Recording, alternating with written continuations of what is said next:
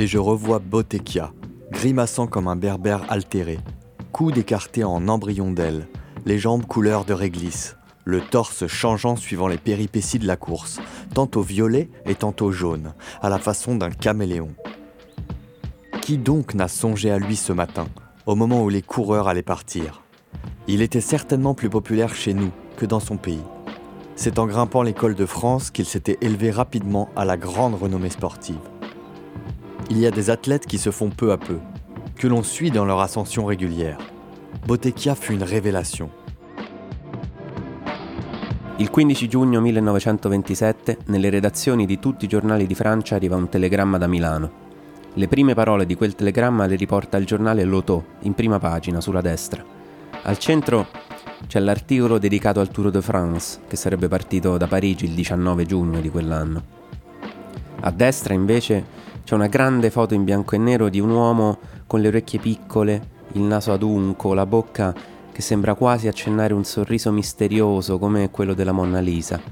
Gli occhi invece sono fissi in camera, ma lo sguardo non è duro, anzi, è dolce anche se severo, un po' come quello di un vecchio nonno.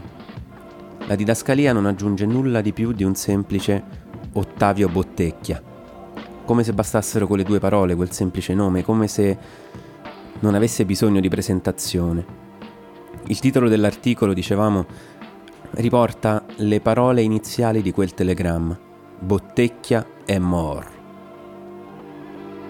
Il settimanale Le Miroir de Sport, nel numero del 21 giugno, pochi giorni dopo, dedica a Bottecchia un'intera pagina con un bellissimo articolo di André Reus, da cui è tratto il breve brano che avete sentito in apertura, letto come tutte le altre introduzioni di queste quattro puntate da Ugo Annun, preziosissimo fonico di Maglia Nera e non solo ovviamente, che ringrazio stavolta particolarmente per essersi, diciamo, prestato ad assecondare queste mie fantasie.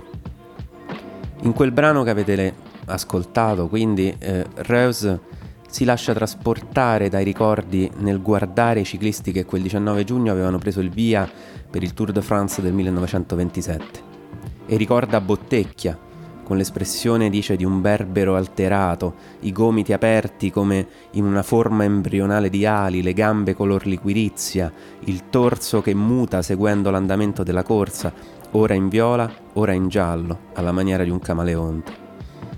Il riferimento è alle maglie che Bottecchia indossò nei suoi Tour de France. La maglia viola dell'Automotò, ma soprattutto la maglia gialla, simbolo del primato in classifica. Impossibile quindi non pensare a lui quel mattino, sostiene André Reus, che poi prosegue dicendo: ci sono degli atleti che si sono fatti poco a poco, che abbiamo seguito nella loro crescita regolare. Bottecchia, invece, fu una rivelazione. Era arrivato al Tour de France nel 1923 come uno sconosciuto italiano raccattato da qualche parte da Aldo Borella al giro per sopperire al forfait di Brunero. Se n'era andato 3 anni dopo, amato da tutti, dai tifosi francesi soprattutto, che si sentivano onorati da quel campione che aveva scelto loro, la Francia e il Tour, come luogo prediletto per le sue straordinarie esibizioni. Aveva volato leggero come un uccello sulle strade di Francia, facendo innamorare tutti di quello strano personaggio che in francese parla poco, ma in italiano invece parla anche troppo e si lascia andare spesso a qualche commento che in quel periodo particolare forse sarebbe stato più prudente non fare.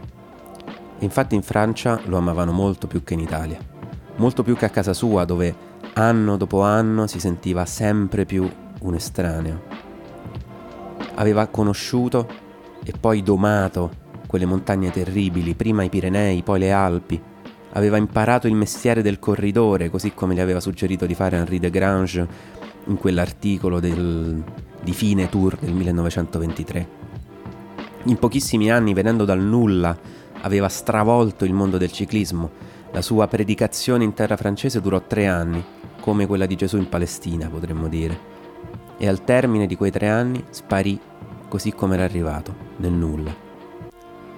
Dopo il secondo posto al Tour del 1923 era tornato in Francia l'anno dopo e poi quello dopo ancora, portando a termine un'impresa che non ha eguali nella storia del ciclismo e non solo di quello italiano, perché non esiste al mondo e non è mai esistito al mondo un ciclista dalla carriera così densa, eppure così effimera, così piena di trionfi e così spoglia di vittorie, così intensa e breve, così incredibilmente rapida, sia in salita che in discesa. Forse questa sua carriera così strana che si è abbattuta sul ciclismo come un violento temporale estivo, forse è questo il motivo per il quale oggi, nel celebrare i grandi campioni del passato, Bottecchia viene spesso lasciato da parte, quando non direttamente dimenticato o citato come fosse, come dire, un'entità astratta più che un uomo in carne e ossa, come se appartenesse a un mondo di cui non solo non facciamo più parte, ma di cui forse non abbiamo mai fatto parte. Mi viene in mente che nel 5 maggio Manzoni si chiede se quella di Napoleone Bonaparte potesse essere considerata vera gloria e lascia ai posteri l'ardua sentenza. Come Napoleone, anche Bottecchia dominò in Francia e in Europa per solo pochi anni. E allora è giusto porsi anche per lui lo stesso interrogativo che Manzoni si poneva all'epoca. Fu vera gloria? Noi, che già siamo i posteri di entrambi questi personaggi, possiamo leggere delle loro vite, farcele raccontare, immaginarle, sognarle e magari arrivare anche a farci un'idea. Manzoni in fondo si rivolgeva a noi, ai suoi posteri, con quella domanda. Io però la risposta non ce l'ho. Anche se non sono Manzoni, non sono un poeta, uno scrittore, né tantomeno uno storico, sono solo una persona che vi sta raccontando una storia. Sono solo, come sempre, Umberto Preide Martinez, e questa è Maglia Nera.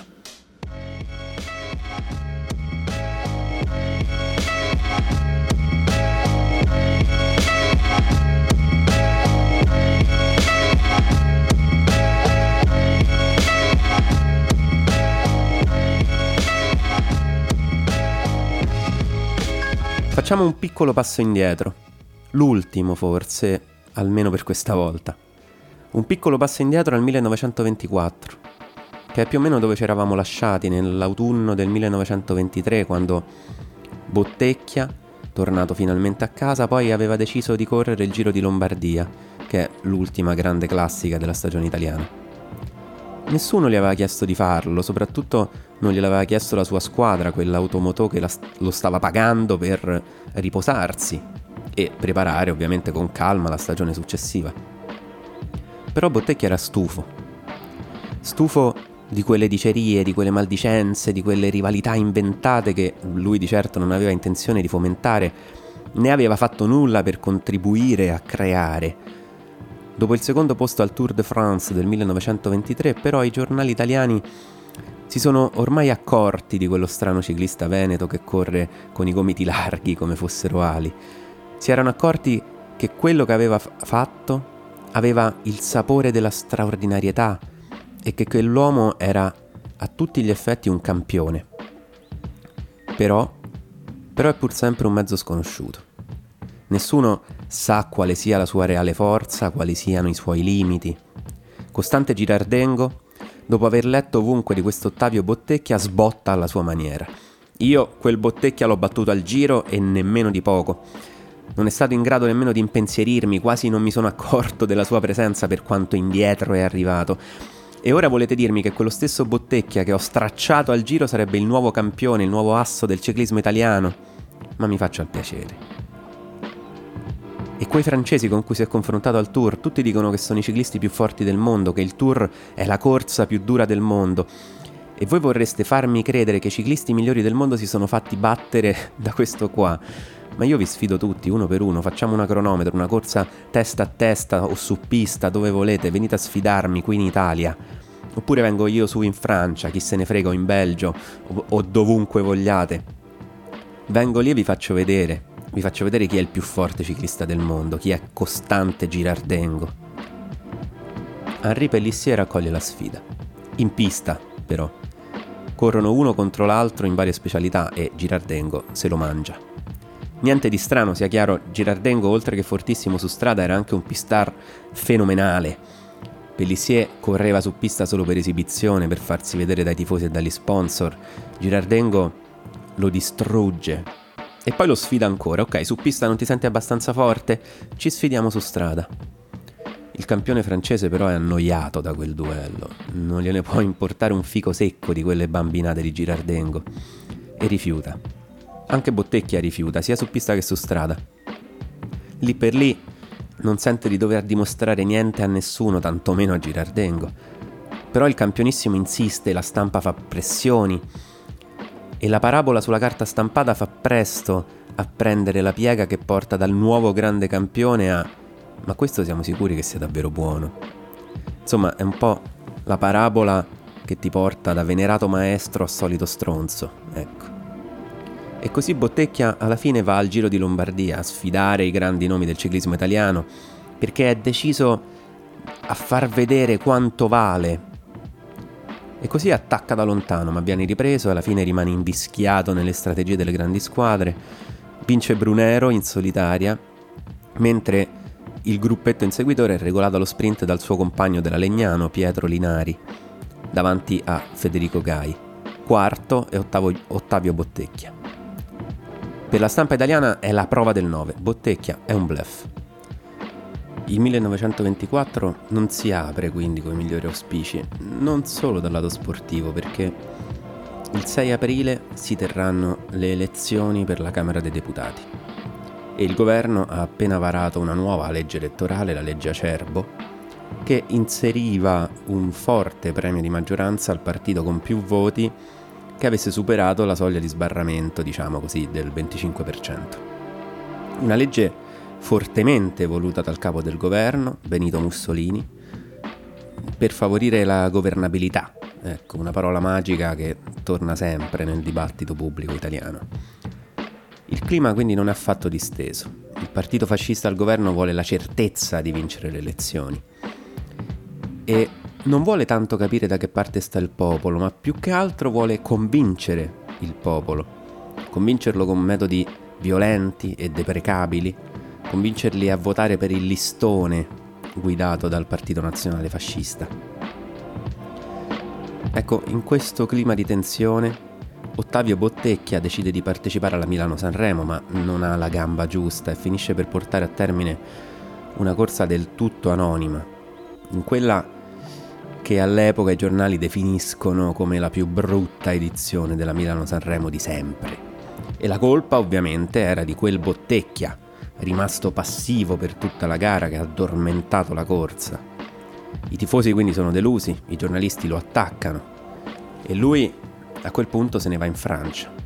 E se ne va in Francia a rifinire la preparazione per il Tour, a rifinire la condizione, ignorando anche il Giro, che, a parte che quell'anno il Giro era stato boicottato anche da tutte le squadre italiane per questioni di soldi, ovviamente. Piccola parentesi a questo proposito, gli organizzatori del Giro quell'anno erano talmente disperati dall'assenza di tutte le squadre italiane che aprirono le porte a tutti i ciclisti indipendenti, senza squadra quindi, tutti quelli che volevano partecipare potevano partecipare e gli organizzatori si offrirono di pagare le spese a tutti coloro che volevano andare a correre il Giro. E al via si presentò anche una donna che si chiamava Alfonsina Strada, che sarà ovviamente la prima e unica donna a correre il Giro d'Italia con gli uomini. Però questa ovviamente non è la storia di Alfonsina Strada, che comunque è una storia particolarmente interessante. Quindi, tornando a noi, Bottecchia se ne va in Francia.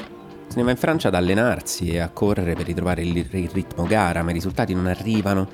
I giornali italiani rincarano la dose, Bottecchia è sopravvalutato. E a un certo punto smettono anche di parlarne, tanto poco è l'interesse che suscita Bottecchia da questa parte delle Alpi. Bottecchia però dice a un giornalista italiano, di cui ora mi sfugge il nome, mi perdonerete, gli dice: ma io come faccio a spiegare ai tifosi che in primavera io non posso avere la condizione giusta? Non posso essere in forma in primavera se devo preparare il Tour de France. In questo Bottecchia si dimostra straordinariamente moderno come idea di ciclismo. Comunque, al di là di questo, Bottecchia era andato in Francia per due motivi.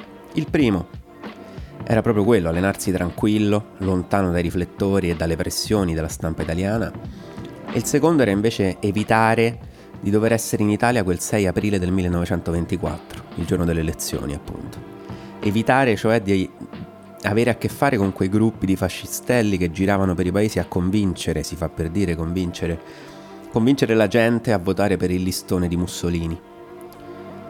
E a quelle elezioni, fra le manganellate, le aggressioni, gli omicidi anche, come quello di Antonio Piccinini, candidato socialista a Reggio Emilia e brutalmente assassinato da un gruppo di fascisti pochi giorni dopo aver annunciato la sua candidatura. Insomma, in quel clima di tensione Mussolini stravince. I suoi due listoni prendono complessivamente quasi il 65% dei voti, assicurandosi ovviamente molti più seggi della maggioranza necessaria per governare indisturbati, totalmente indisturbati, mentre i partiti dell'opposizione sono ridotti all'osso.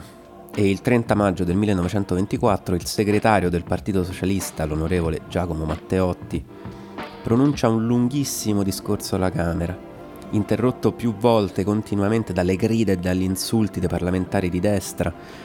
La confusione è tale che il presidente della Camera, il fascista Alfredo Rocco, cerca di togliergli la parola intimandolo a parlare senza provocare lui. Matteotti va su tutte le furie e insiste, continua, denuncia i tantissimi crimini fascisti, crimini svolti, effettuati per impedire il regolare svolgimento delle elezioni. Matteotti contesta la validità stessa del voto, parla a lungo, spiegando, raccontando, portando in evidenza i fatti, e il suo intento era chiaro: stimolare un'opposizione più dura, più attiva al regime fascista. 2 settimane dopo quell'intervento Giacomo Matteotti viene rapito e assassinato. È il 10 giugno 1924. Pochi giorni dopo Bottecchia scrive sul muro della sua casa «Viva il 94 classe di ferro». Poi raccoglie le sue cose, saluta la moglie e la figlia e prende il treno per Parigi. Tutti sanno delle sue simpatie, se lo ricordano bene alle manifestazioni dei socialisti nel 1919, ne abbiamo parlato. Si ricordano anche quando, in un giorno di riposo del tour del 1923, aveva deciso di incontrare a Nizza Alberto Meschi, anarchico, sindacalista, antifascista, che era scappato dall'Italia nel 1922 dopo la nomina a presidente del Consiglio di Mussolini. Si era rifugiato in Francia, dove aveva organizzato comitati italiani di espatriati, ovviamente antifascisti. Sarà poi in Spagna 10 anni dopo a combattere contro Francisco Franco nella guerra civile spagnola, ma questa è ancora un'altra storia. A maggio, durante una gara a Rimini, Bottecchia aveva anche incontrato Grigori Zinoviev e Amedeo Bordiga. Il primo, Zinoviev, era un pezzo grosso del Partito Comunista Sovietico, uno dei massimi esponenti del Partito Comunista Sovietico, e era a capo del comitato esecutivo dell'Internazionale Comunista. In quel periodo era a Rimini in Italia proprio per sotto copertura, ovviamente, per cercare di organizzare, per capire cosa stesse succedendo quantomeno in Italia. Il secondo, Bordiga, probabilmente più noto qui da noi, perché era il segretario del Partito Comunista in Italia, appunto. E secondo alcune fonti Bottecchia si fa fotografare con quei due uomini, con cui parla, si scambiano opinioni e idee, una conversazione che non sfugge a sguardi indiscreti. Dico secondo alcune fonti perché questa fotografia è andata perduta. Nessuno sa se sia vero che esista questa fotografia, quindi nessuno sa neanche se sia vero che si siano effettivamente incontrati Zinoviev, Bordiga e Bottecchia a Rimini. Insomma, al di là di questi dettagli, già il fatto che circolino voci del genere fa capire che Bottecchia ha sì preso la destra del partito fascista, l'abbiamo detto, ma tutti sanno che è una maschera, una finzione. Ne parla anche coi suoi amici giornalisti di stanza a Parigi, in Francia, e quindi meno influenzati dal regime italiano, più liberi, ecco, in un certo senso. Gliene parla spesso anche a Fabio Orlandini di quelle sue idee, ne parla anche ad Albert Londres, giornalista francese famoso per i suoi lavori d'inchiesta sulle condizioni di sofferenza dei detenuti nelle carceri francesi e nelle colonie, appunto. Londres e Bottecchia si incontrano perché Londra aveva avuto l'idea di seguire nel 1924 un altro tipo di sofferenza, o meglio le sofferenze di altre persone, non più dei carcerati o degli schiavi delle colonie, ma le sofferenze dei ciclisti al Tour de France, una sua vecchia passione. Era uno sfizio, certo, per lui, ma anche l'occasione di raccontare il ciclismo con occhi diversi, sotto una luce nuova. Londra si appassiona immediatamente a quell'italiano con la faccia sporca che pare sempre sul punto di spezzarsi su quella bicicletta, e invece sono gli altri che si piegano e cedono uno dopo l'altro. Nell'articolo in prima pagina sul Petit Parisien del 3 luglio 1924, Albert Londres racconta la prima tappa pirenaica cercando di mostrarci però il più possibile la sofferenza dei ciclisti che si staccano, di quelli che restano indietro, che vengono pian piano respinti da quelle montagne. Della corsa in quell'articolo di Londres non c'è traccia.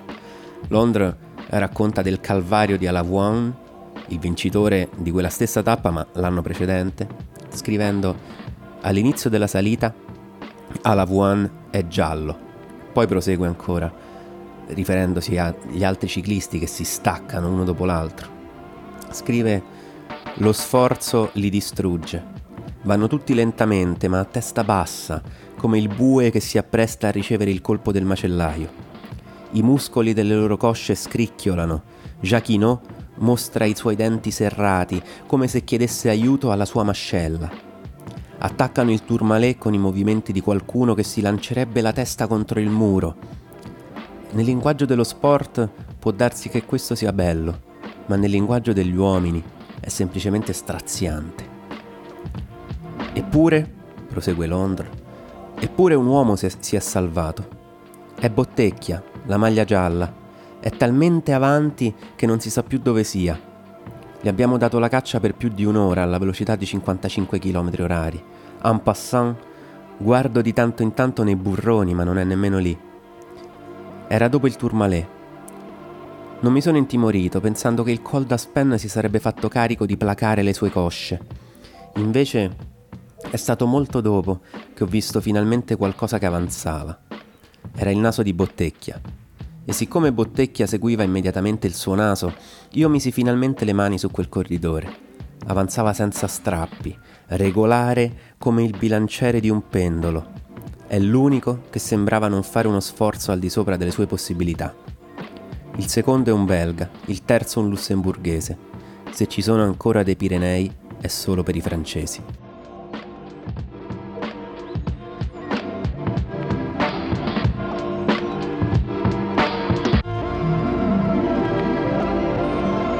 France del 1924 era cominciato col botto e stava andando avanti in maniera molto tranquilla.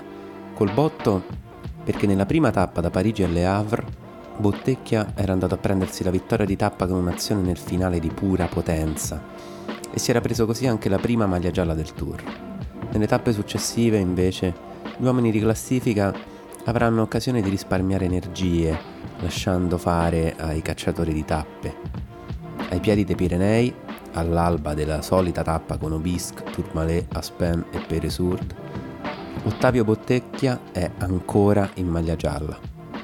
L'anno scorso aveva attaccato subito sull'Aubisque, la prima salita di giornata, e poi aveva pagato dazio sul Tourmalet. Quest'anno invece, memore dell'anno precedente, Bottecchia no, niente. Attacca ancora sull'Aubisque, imperterrito, come se non avesse imparato nulla. E invece stavolta qualcosa ha imparato, perché come ci racconta Albert Londres, ha imparato ad andar via regolare, senza strappi, senza mai andare fuori giri. Non scatta, ma impone il suo ritmo, un ritmo che nessuno riesce a seguire, e va via. Transita per primo sull'Aubisque, incrementa il vantaggio sul Tourmalet, è ancora primo sull'Aspen e sul Peresourde, tutti e quattro i colli scalati con il 42-23. Come scriverà il giorno dopo in una lettera a un amico in Italia. Arriva in trionfo a Bagnères-de-Luchon con 18 minuti e 58 secondi di vantaggio sul suo compagno di squadra belga, Lucien Bouis, 33 minuti e 27 secondi su Louis Mottiat, 35 minuti e 34 secondi sul giovane lussemburghese Nicolas Frantz, e poi via via tutti gli altri, uno alla volta, dispersi. Brunero è settimo a 47 minuti e 40, seguito da Romain Bellanger a 54 minuti e 58. Philippe Thys è dodicesimo a 1 ora e 34 secondi, Bartolomeo Aimo diciannovesimo a 1 ora 10 minuti e 57. Alaphilippe arriva dopo 1 ora e 37 minuti. In classifica generale, come sottolinea Londra in chiusura dell'articolo, l'italiano Bottecchia è primo con mezz'ora di vantaggio sul belga Buis e 42 minuti sul lussemburghese Franz. Il giorno dopo Bottecchia vince ancora, stavolta però regolando un gruppetto di 4 uomini. Puis, che aveva cercato il giorno prima di seguire Bottecchia, stavolta sprofonda a oltre mezz'ora, uscendo anche dal podio della generale. Franz invece arriva con Brunero e Aimo a 3 minuti e 48. Quella di Bottecchia è un'impresa storica, di quelle che assomigliano alle imprese di Fausto Coppi. È il volo di un fuoriclasse assoluto, di un uomo che è nettamente superiore ai suoi avversari, e il resto del Tour de France si limita a controllare, incollato alla ruota di uno scatenato Nicolas Franz, che alla fine sarà secondo in classifica generale davanti a Lucien Buis, e Nicolas Franz che vincerà 2 tappe attaccando all'impazzata ma senza mai riuscire veramente a staccare Bottecchia. Vincerà 2 tappe a Gex e Strasburgo.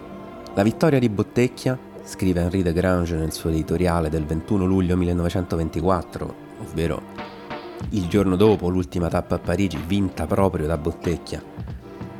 Dicevamo, scrive de Grange, la vittoria di Bottecchia soddisfa pienamente in me l'uomo di sport che si deve sempre sforzare di essere super partes in materia di competizioni internazionali.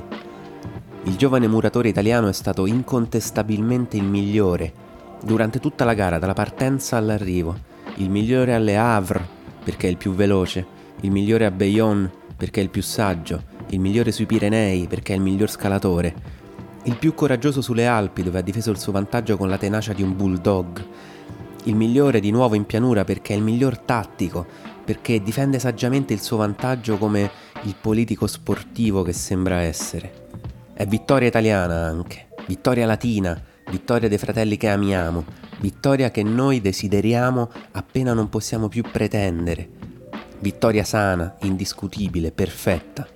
Amici italiani, la vostra vittoria ci è cara, è per noi un'occasione di dirvi quanto vi amiamo. Non dimenticatevi mai di aver vinto con il vostro Petit Bottecchia, la più grande prova sportiva al mondo. Non dimenticate di tornare l'anno prossimo, ancor più numerosi. Noi ci proveremo fino in fondo, certamente, a contendervi questa bella vittoria, ma sappiate che se il dio dello sport dovesse ancora una volta coronare i vostri sforzi, noi applaudiremo alla vostra nuova vittoria, come questa volta, con tutto il nostro cuore e con tutto il nostro ardore latino. Si chiude così l'editoriale di Henri de Grange, più breve rispetto a quelli del 23, più conciso, più diretto.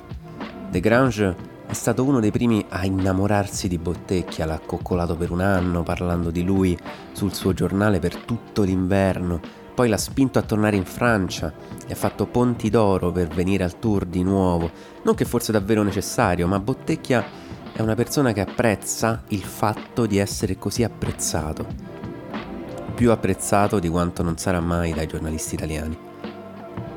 Henri de Grange l'aveva già detto un anno fa che quel petit italien sarebbe tornato al Tour de France per vincere. Certo, non poteva immaginarsi che Bottecchia avrebbe vinto così, in quel modo, dominando in lungo e in largo, indossando la maglia gialla dalla prima all'ultima tappa senza mai cederla neanche per un giorno. Un'impresa già di per sé storica, irripetibile e impossibile da ipotizzare anche in quei tempi così strani come quelli, in cui il ciclismo comunque era una cosa abbastanza diversa da come la conosciamo oggi. Un'impresa, dicevo, coronata da un altro capolavoro, quel volo solitario sui Pirenei, domando il terribile Giro della Morte, piegando alla sua volontà quelle montagne che un anno prima l'avevano respinto. Sulle montagne, riportano tutte le cronache dell'epoca, c'è una marea di gente. è pieno di tifosi come non ce n'erano mai stati prima, francesi soprattutto, ma anche italiani che passano il confine per salutare i loro beniamini, o magari italiani che vivono lì in Francia. Tutti, però, sono lì per veder passare Botescià. Gli italiani per ovvi motivi, ma soprattutto perché è uno di loro, non solo da un punto di vista nazionalistico. È uno di loro perché anche lui viene dal basso, dalle classi più umili della società e, come abbiamo già detto, insomma, come loro è andato a cercare fortuna in Francia. I francesi invece lo acclamano perché è uno straniero che ha scelto la Francia per mostrare il suo talento. E non c'è cosa che li esalti più di questo. Lo hanno adottato ormai, anche perché fra i ciclisti francesi da tifare in quel momento non c'è granché a disposizione. Già, non c'è granché, perché forse l'avrete già notato mentre elencavo tutti gli sconfitti di quel tour, ribattuti, quelli arrivati alle spalle di Bottecca in classifica, forse avrete notato che manca un nome fondamentale. È vero. Che fine ha fatto Henri Pélissier? Il tour di Pélissier era cominciato anche discretamente bene, con un buon piazzamento nella prima tappa vinta da Bottecca, poi... Prima della seconda tappa il direttore dell'automoto, Pierre, chiede a Bottecca di aiutare Pélissier a vincere la tappa successiva. Ottavio ci prova, lo aspetta, lo scorta fino ai chilometri finali, poi si mette in testa a tirare per allungare il gruppo e lanciare la volata di Pélissier. Si fa tutto l'ultimo chilometro in testa, il capo chino sul manubrio, piegato sulla sua bici a spingere il più possibile. Alle sue spalle il gruppo si frantuma, poche centinaia di metri dal traguardo, Bottecca si sposta e urla in un francese maccheronico «Pass, pass!» e si aspetta di vedersi superare da Henri Pélissier, invece passa Romain Bellanger con Ville, France, Jacquinot e via via tutti gli altri, e Pélissier non c'è. Arriverà 28esimo ed è l'inizio della fine. Durante la tappa Pélissier si era tolto una delle due maglie che indossava per proteggersi dal freddo e l'aveva buttata via. La voce si era sparsa, qualcuno l'aveva visto, e questa voce era arrivata anche alle orecchie del patron de Grange, che però aveva chiuso un occhio.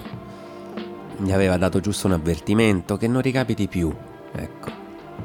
Direte voi ora giustamente, ma qual era il problema?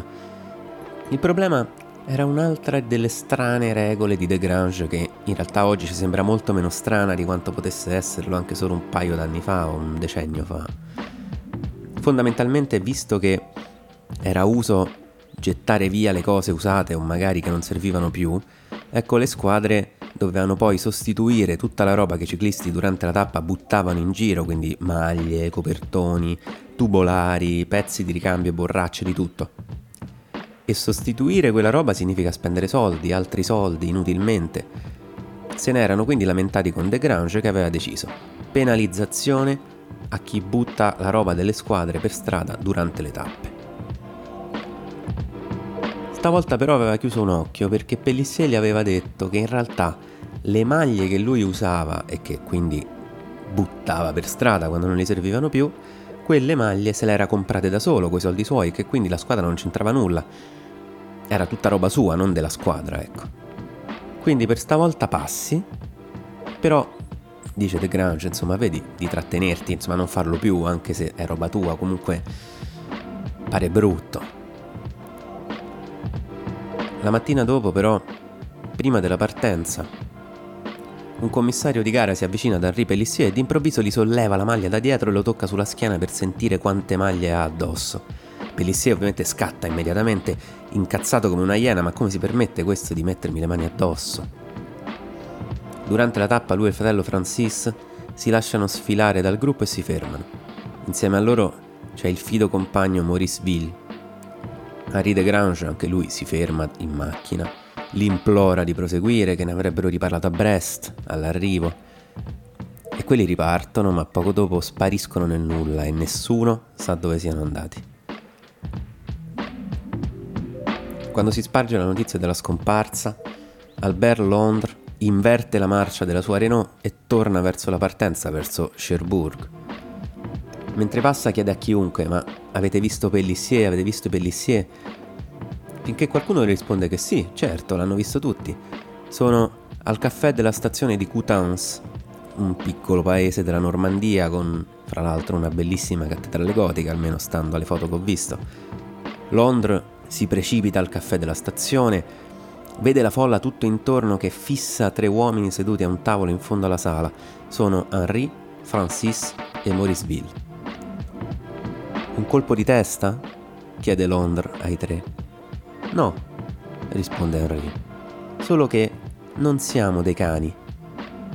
Pélissier racconta la vicenda del commissario che gli ha alzato la maglia per perquisirlo e poi chiede a Londra: «Che cosa direste se sollevassi la vostra veste per controllare se avete addosso solo una camicia bianca?» Londra, da bravo giornalista, non risponde alla domanda retorica di Pélissier, ma anzi insiste. «Cosa avrebbe potuto farvi se aveste avuto 2 maglie?» «Io potrei anche averne 15, ma non ho il diritto di partire con 2 e arrivare con una». «Perché?» gli chiede ancora Londra. «È il regolamento. Non dobbiamo soltanto correre come dei bruti, ma gelare dal freddo o soffocare per il caldo. Fa parte dello sport, sembrerebbe.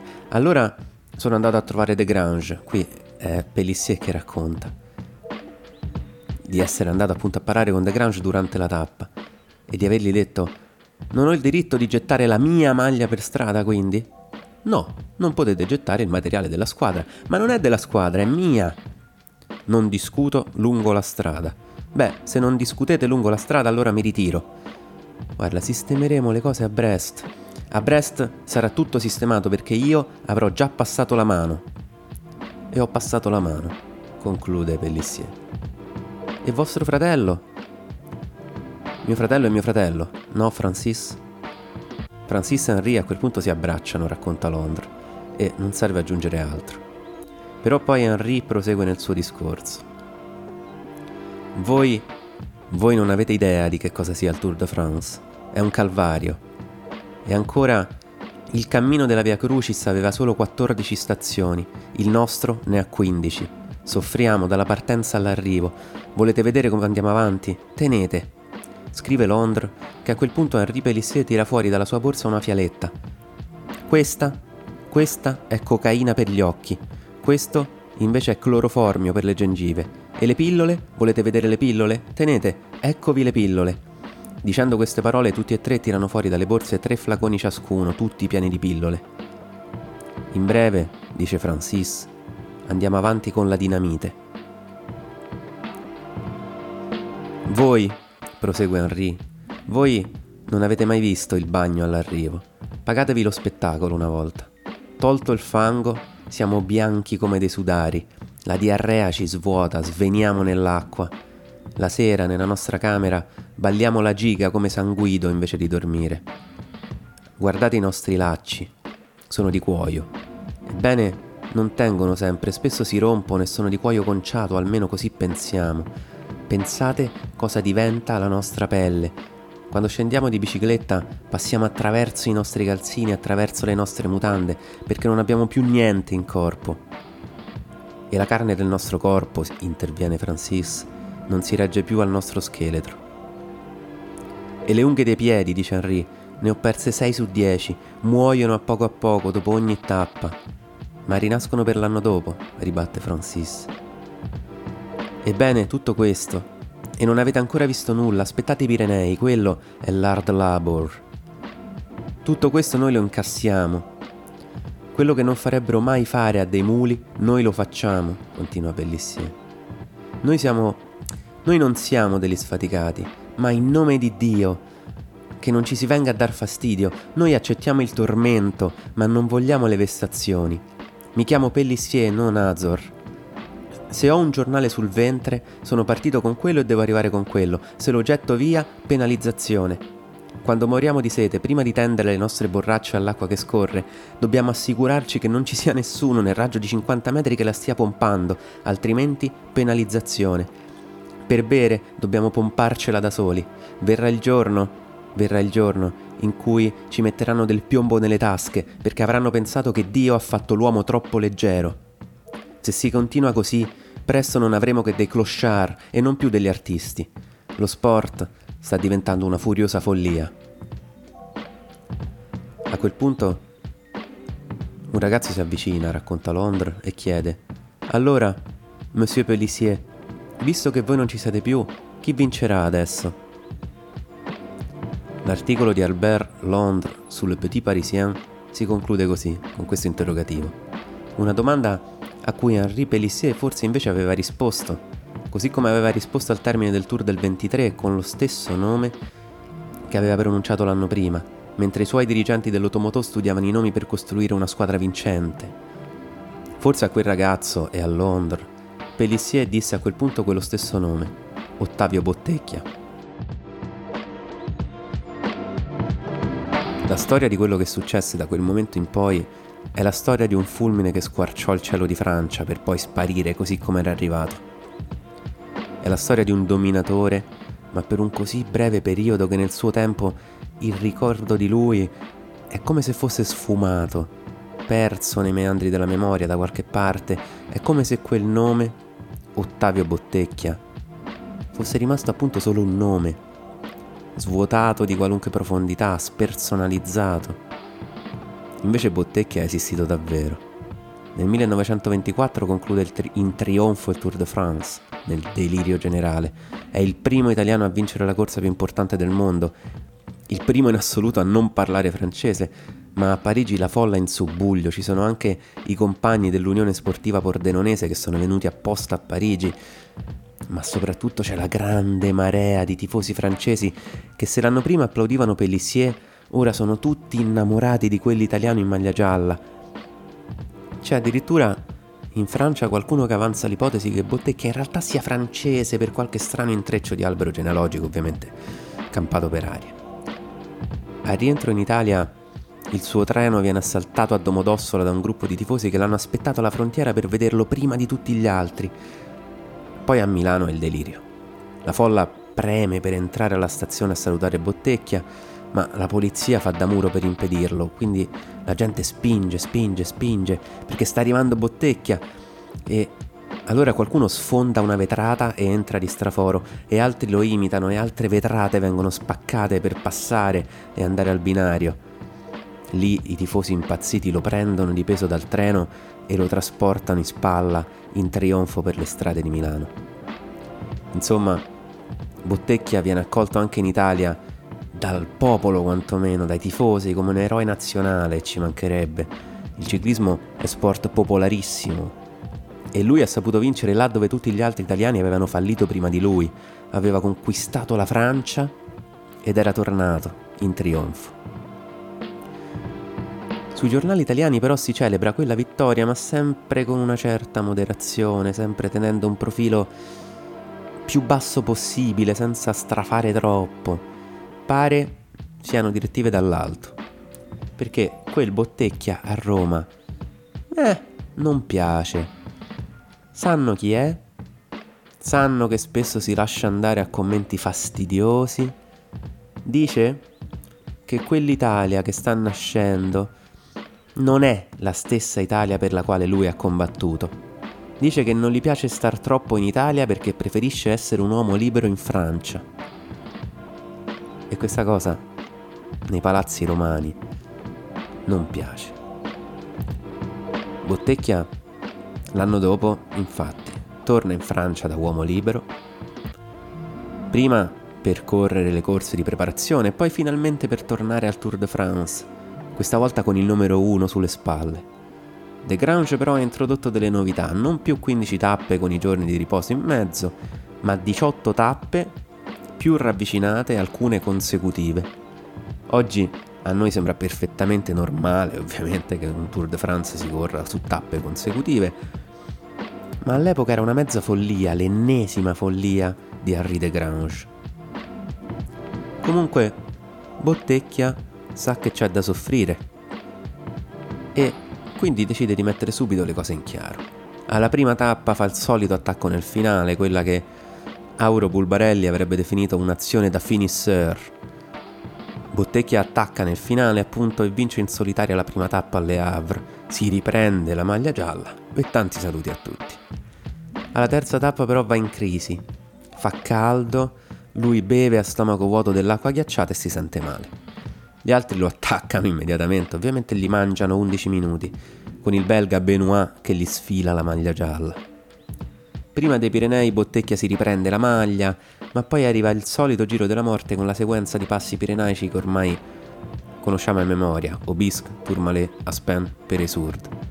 Bottecchia fa fatica a recuperare da un giorno all'altro, è una sua caratteristica, un suo difetto potremmo dire, e quel giorno infatti soffre perché è la terza tappa consecutiva. Prova ad anticipare sull'Obisque per difendersi, per mascherare le sue difficoltà, però lo riprendono, lo staccano, lo lasciano lì a soffrire mentre Benoît si riprende la maglia gialla. Poi finalmente il giorno di riposo. E dopo il giorno di riposo c'è la seconda tappa pirenaica. Stavolta Bottecchia si è ripreso bene. Si è riposato, si è ripreso, ha recuperato le forze e stavolta non attacca per anticipare, per mascherare, per difendersi, attacca per fare male. Si organizza con il compagno Lucien Buis e partono subito, pronti via. Ci mettono poco a fare il vuoto mentre là dietro Benoît crolla e quindi Bottecchia è di nuovo in maglia gialla e stavolta non la mollerà più. Il resto del tour infatti è una lunga passeggiata per Bottecchia che si limita a gestire e controllare, ogni tanto dà qualche colpo di assestamento sempre in compagnia del fido Buis. Prendono anche a un certo punto 10 minuti di penalizzazione per un cavillo del regolamento, però Bottecchia non si scompone e il giorno dopo attacca e si riprende quei 10 minuti che aveva perso. Quindi se nel 1924 aveva dominato il Tour de France con brutalità, con forza selvaggia, quasi in trance, ecco, nel 1925 invece Bottecchia è in totale controllo della situazione dall'inizio alla fine. Ha i suoi momenti di difficoltà, ma sa come gestirli. Nella tappa pirenaica con Obisque e Tourmalet, ad esempio, sa di non avere la gamba buona, allora prova a difendersi sorprendendo, anticipando gli avversari. Invece nel resto della corsa rimane praticamente senza squadra ben presto, e allora è bravissima a trovare sempre le alleanze giuste, a lasciare agli altri le vittorie di tappa, i gran premi della montagna, in cambio di un aiuto quando serve. Il dominio di Bottecchia al Tour del 1925 è molto meno evidente, ma solo perché è più subdolo. Paradossalmente invece è molto più netto e inattaccabile rispetto all'anno precedente. Dopo quel secondo trionfo di fila, e forse in questa sede è bene ricordare che mai nessun italiano nella storia riuscirà più a eguagliare Bottecchia in questo. Insomma, dicevamo, dopo la vittoria del 1925, Bottecchia avrebbe però voglia di fermarsi, di dire basta. Lo confida Orlandini, che allerta De Grange e Pierrard che Bottecchia non vuole tornare. Troppa fatica, troppo sbattimento, troppi pensieri, non ne può più. Gli piacerebbe continuare a correre, ovviamente, però in pista dove c'è poco da pensare, vai, corri in tondo nel velodromo, ti fai una doccia, torni a casa. Fine. Bottecchia, quell'autunno-inverno, se ne va addirittura in Argentina a correre su pista, a Buenos Aires. Sta lì per un po', poi rientra e alla fine Pierrard però ci riesce a convincerlo a tornare al Tour. Gli promette una squadra tutta a sua disposizione e soprattutto soldi. Un altro contratto biennale a cifre stavolta folli. Bottecchia ci pensa, si ricorda perché sta facendo tutto quello e alla fine accetta, torna al Tour. Però l'avventura al Tour de France 1926 parte male. I fratelli Buis, suoi compagni di squadra, non sono molto propensi ad aiutarlo. Lucien Buis, secondo nel 1925 e fido gregario nel 1925, stavolta vuole vincere lui e al diavolo gli ordini di Pierrard. La prima parte del Tour de France è un calvario per Bottecchia. È sempre costretto a inseguire, con i compagni che non rispondono più agli ordini, più fedeli a Buis che a lui. In fondo i suoi compagni sono tutti belgi o del nord della Francia. Sui Pirenei poi arriva la mazzata finale. Piove, fa freddo, in cima ai passi c'è la neve. È una situazione abbastanza inedita per Bottecchia, che però parte come sempre all'attacco sull'Obisque, come ogni volta da 4 anni a quella parte, ma sul col del Tourmalet il freddo gli mangia tutte le energie e stavolta non ce la fa più. Non ce la fa più perché non ha più stimoli, non ha più un movente per continuare a uccidere il suo corpo, non ha più la fame che lo spinge a tirare avanti in mezzo a quella sofferenza. Ai piedi del Col d'Aspin, Ottavio Bottecchia mette il piede a terra, scende dalla bicicletta, si siede su un muretto, abbassa la testa e piange. In cuor suo già sa che quella sarà l'ultima tappa della sua vita al Tour de France, ha già deciso. Basta così, mi fermo. Torno a casa. Arriverà a Bagnères-de-Luchon in treno e poi da lì via a casa, in Friuli. Lucien Bouis nel frattempo vincerà quel Tour de France del 1926 senza Bottecchia. Poi il giovane lussemburghese Nicolas Frantz farà sua la maglia gialla nei 2 anni successivi, 27 e 28, sempre senza Bottecchia. Passeranno anni prima che un altro italiano arrivi a vincere il Tour de France, 1938, Gino Bartali. Ma questa è un'altra storia. La nostra storia invece ha un'ultima tappa ancora da compiere. La mattina del 3 giugno 1927, Ottavio Bottecchia esce per il suo solito giro di allenamento. Aveva provato a sentire qualche amico, ma alla fine decide comunque di uscire da solo. Poi il solito giro, senza forzare, che non è giornata, quindi Pordenone, Spilimbergo, Valeriano, Clausetto, Vito Dasio, Forgaria. Poi da lì si va verso il Tagliamento, fin su a Trasachis, e poi il ponte di Braulins verso Gemona. Ora i friulani mi perdoneranno se ho messo qualche accento messo a caso, ma tanto chi non è del Friuli o di quelle zone non sa neanche di cosa sto parlando, quindi pazienza. Il giorno prima, dicevo, il 2 giugno 1927, era andato a vedere il Giro d'Italia che passava da quelle parti per andare a Trieste. Era andato a salutare i vecchi compagni, Brunero, che poi vincerà quella tappa, e poi anche Colombo e gli altri giornalisti. Era andato a vedere un Giro d'Italia che lui avrebbe dovuto correre, ma che poi non ha corso per un infortunio, e quindi aveva deciso di continuare ad allenarsi, magari, chissà, per tornare al Tour, forse. Ma comunque il giorno dopo, dicevamo, il 3 giugno, Bottecchia esce in bicicletta da solo. E quello che succederà da quel momento fino alle 9:30 di quel mattino è ancora oggi un mistero, nessuno lo sa con certezza, nessuno ha visto niente, nessuno sa niente. Perché Bottecchia alle 5 del mattino esce e alle 9:30 viene ritrovato per caso a bordo strada a Peonis, frazione di Trasachis, in provincia di Udine, ma al di qua del Tagliamento, sulla riva occidentale. Lo ritrovano in un fosso, il volto tumefatto, coperto di sangue, la maglia strappata, privo di sensi. La bicicletta è poco distante, appoggiata a terra. Lo trovano 2 contadini che se lo caricano in spalla fino al paese, dove accorrono tutti, compreso il parroco, Don Diego Nigris, che fruga nelle tasche, controlla i documenti e Ottavio Bottecchia legge. E subito la storia cambia, perché a quel punto si va di corsa, non è uno qualunque questo qua. Quindi prendono il carro e via verso l'ospedale di Gemona. Lì il referto dei medici è drammatico. Escoriazioni alla regione parieto frontale destra, fuoriuscita di sangue dall'orecchio destro, frattura della clavicola destra, escoriazioni al gomito destro, perdita di sangue dalle narici, frattura della volta cranica, frattura della base cranica, meningoencefalite. Insomma, un massacro. I medici lo curano con i mezzi che hanno a disposizione. Potete immaginare cosa significhi questo a Gemona, un paese sperduto da qualche parte nel Friuli, nel 1927. L'agonia di Bottecchia si prolunga per giorni, 5, 10, 12. Poi, il 15 giugno 1927, l'ennesima emorragia cerebrale se lo porta via per sempre. Il giorno dopo, i giornali francesi sparano la notizia in prima pagina, un po' ovunque.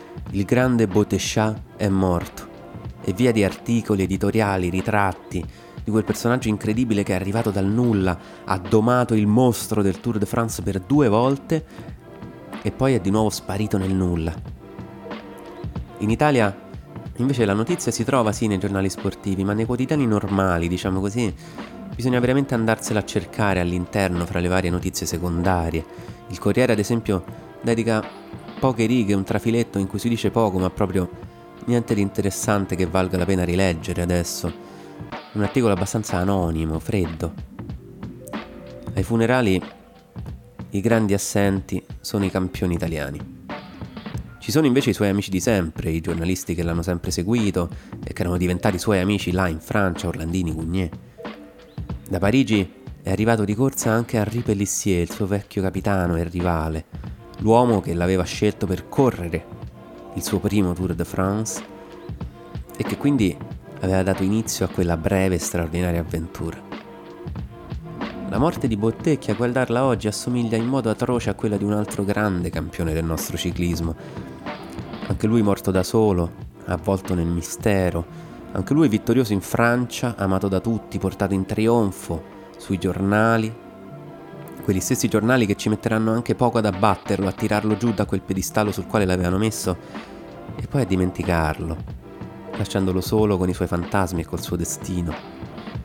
Sto parlando ovviamente di Marco Pantani, anche lui morto in circostanze misteriose, mai chiarite, e che forse mai saranno chiarite. Come per Bottecchia non si sa se fu un malore, se fu aggredito, da chi, perché, nulla. Si sa che in entrambi i casi c'erano state delle strane scommesse, dei giri di soldi alle loro spalle e sulla loro pelle. Pantani al giro del 99, quando era saldamente al comando e si involava verso la vittoria, poi un'insolita convergenza di scommesse sul secondo in classifica e pochi giorni dopo la squalifica improvvisa e sempre contestata, con Pantani allontanato dal giro. Per Bottecchia questo avvenne al velodromo di Anversa nell'autunno del 1926. Una gara banale, un flusso insolito di scommesse che lo vedevano perdente. Lui invece vince, incauto, creando scompiglio in quel mondo mafioso a cui invece tanti sportivi all'epoca si piegavano per paura, per interesse, per evitare problemi o chissà per quale ragione. In entrambi i casi abbiamo tante testimonianze postume, tante confessioni della gente più disparata che confessa a distanza di anni di sapere tutto, di aver ucciso lui, Bottecchia o Pantani, a seconda dei casi. Tante confessioni che però ovviamente non coincidono mai e non fanno che aumentare la confusione su due storie che sono già di per sé intricate, incomprensibili, rese tali incomprensibili anche dall'assismo delle forze dell'ordine chiamate a indagare sulle cause delle rispettive morti. La storia delle prove sulla scena della morte di Pantani è storia nota e delicata, in cui quindi cercherò di non entrare in questa sede perché, come tutti sapete, è un campo minato. Nel caso di Bottecchia, invece, la polizia fascista si affretterà prima a cercare un colpevole a caso. Trovano un contadino al quale faranno dire di aver tirato un sasso a Bottecchia che gli stava rubando l'uva e di averlo ucciso sul colpo. Poi questa storia non è assolutamente credibile perché appunto uccidere in quel modo un uomo con un sasso è assurdo e soprattutto rubare l'uva a giugno, che non è nemmeno matura, è ancora più assurdo. Ma di conseguenza ripiegheranno invece sulla versione dell'incidente casuale, un malore improvviso che provocò quella caduta terribile e di conseguenza la morte. Le ipotesi sulla morte di Pantani sono troppe per poterne parlare adesso, mentre quelle sulla morte di Bottecchia, invece, quelle almeno verosimili, più sensate almeno, sono tre. La prima è appunto quella ufficiale, quella del malore improvviso, e effettivamente ci sono tanti indizi che portano da quella parte, rendendola effettivamente la versione più accreditata, non a caso.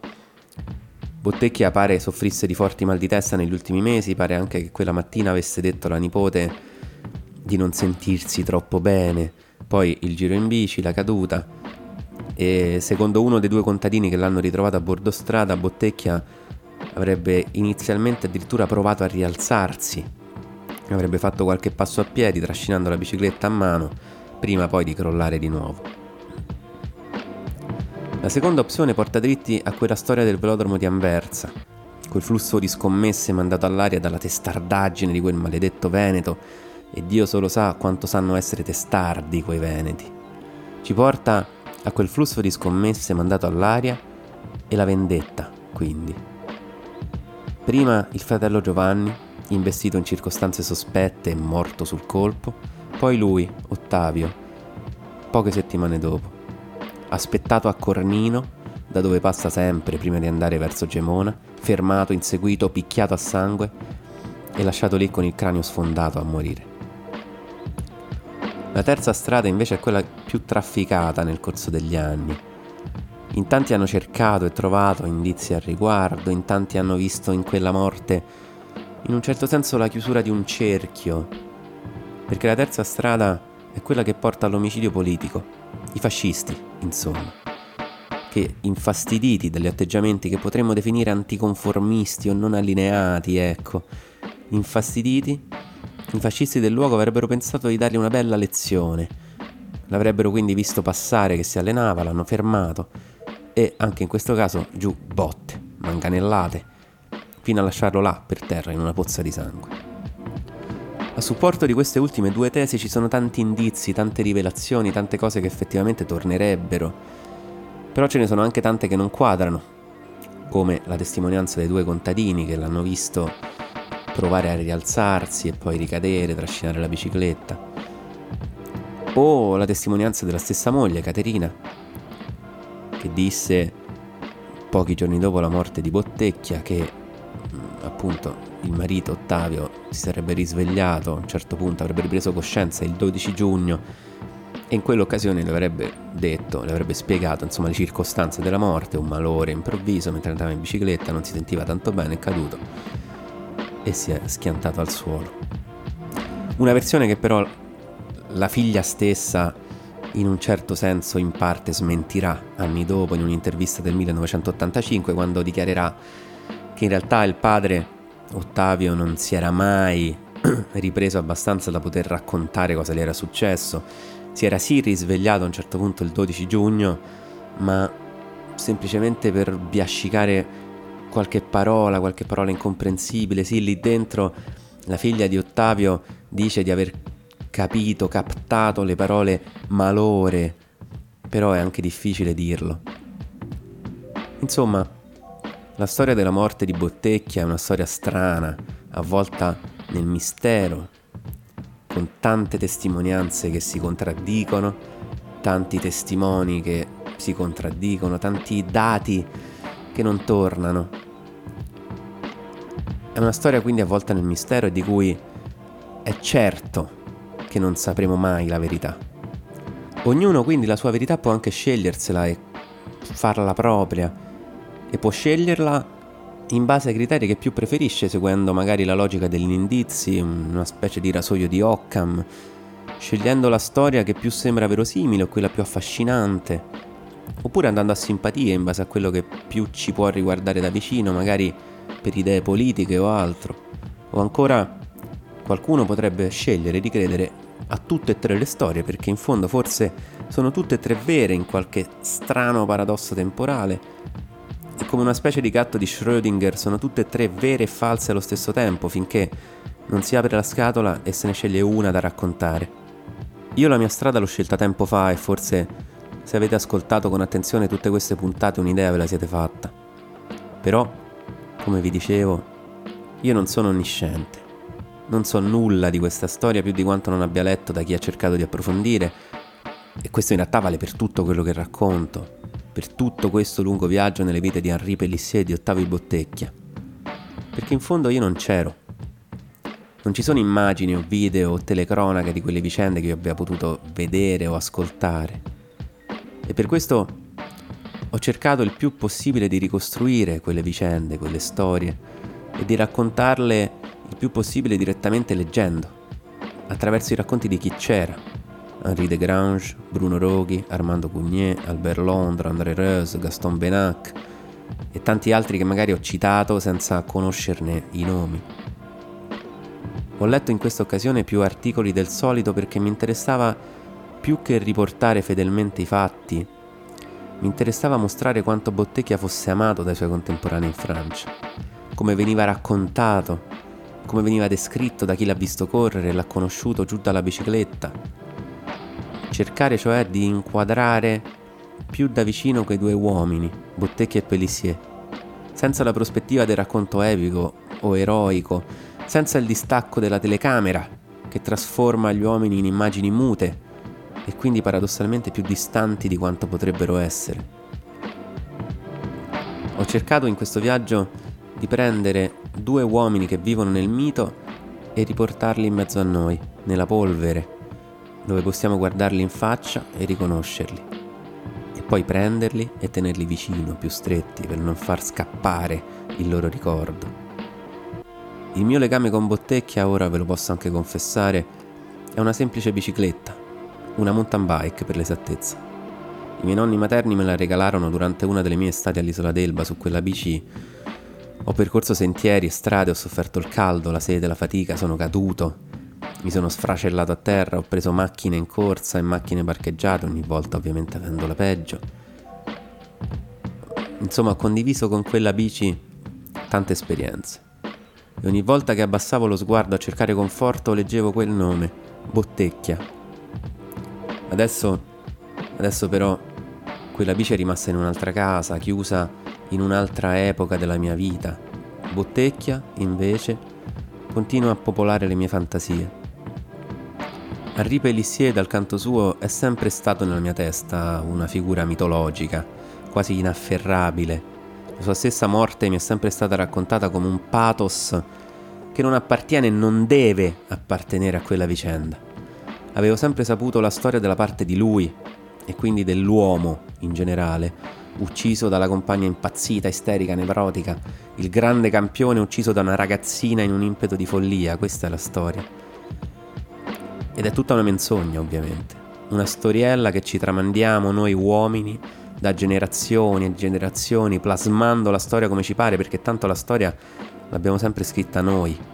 Approfondendo queste storie, anche Henri Pélissier è diventato ai miei occhi una persona e non solo uno strano idolo misterioso, un uomo fatto di carne e ossa, come Bottecchia, come tutti e tutte voi che siete arrivati fin qui ad ascoltarmi, e come me, che sono sempre Umberto Prete Martinez. E questa, infine, è Maglia Nera.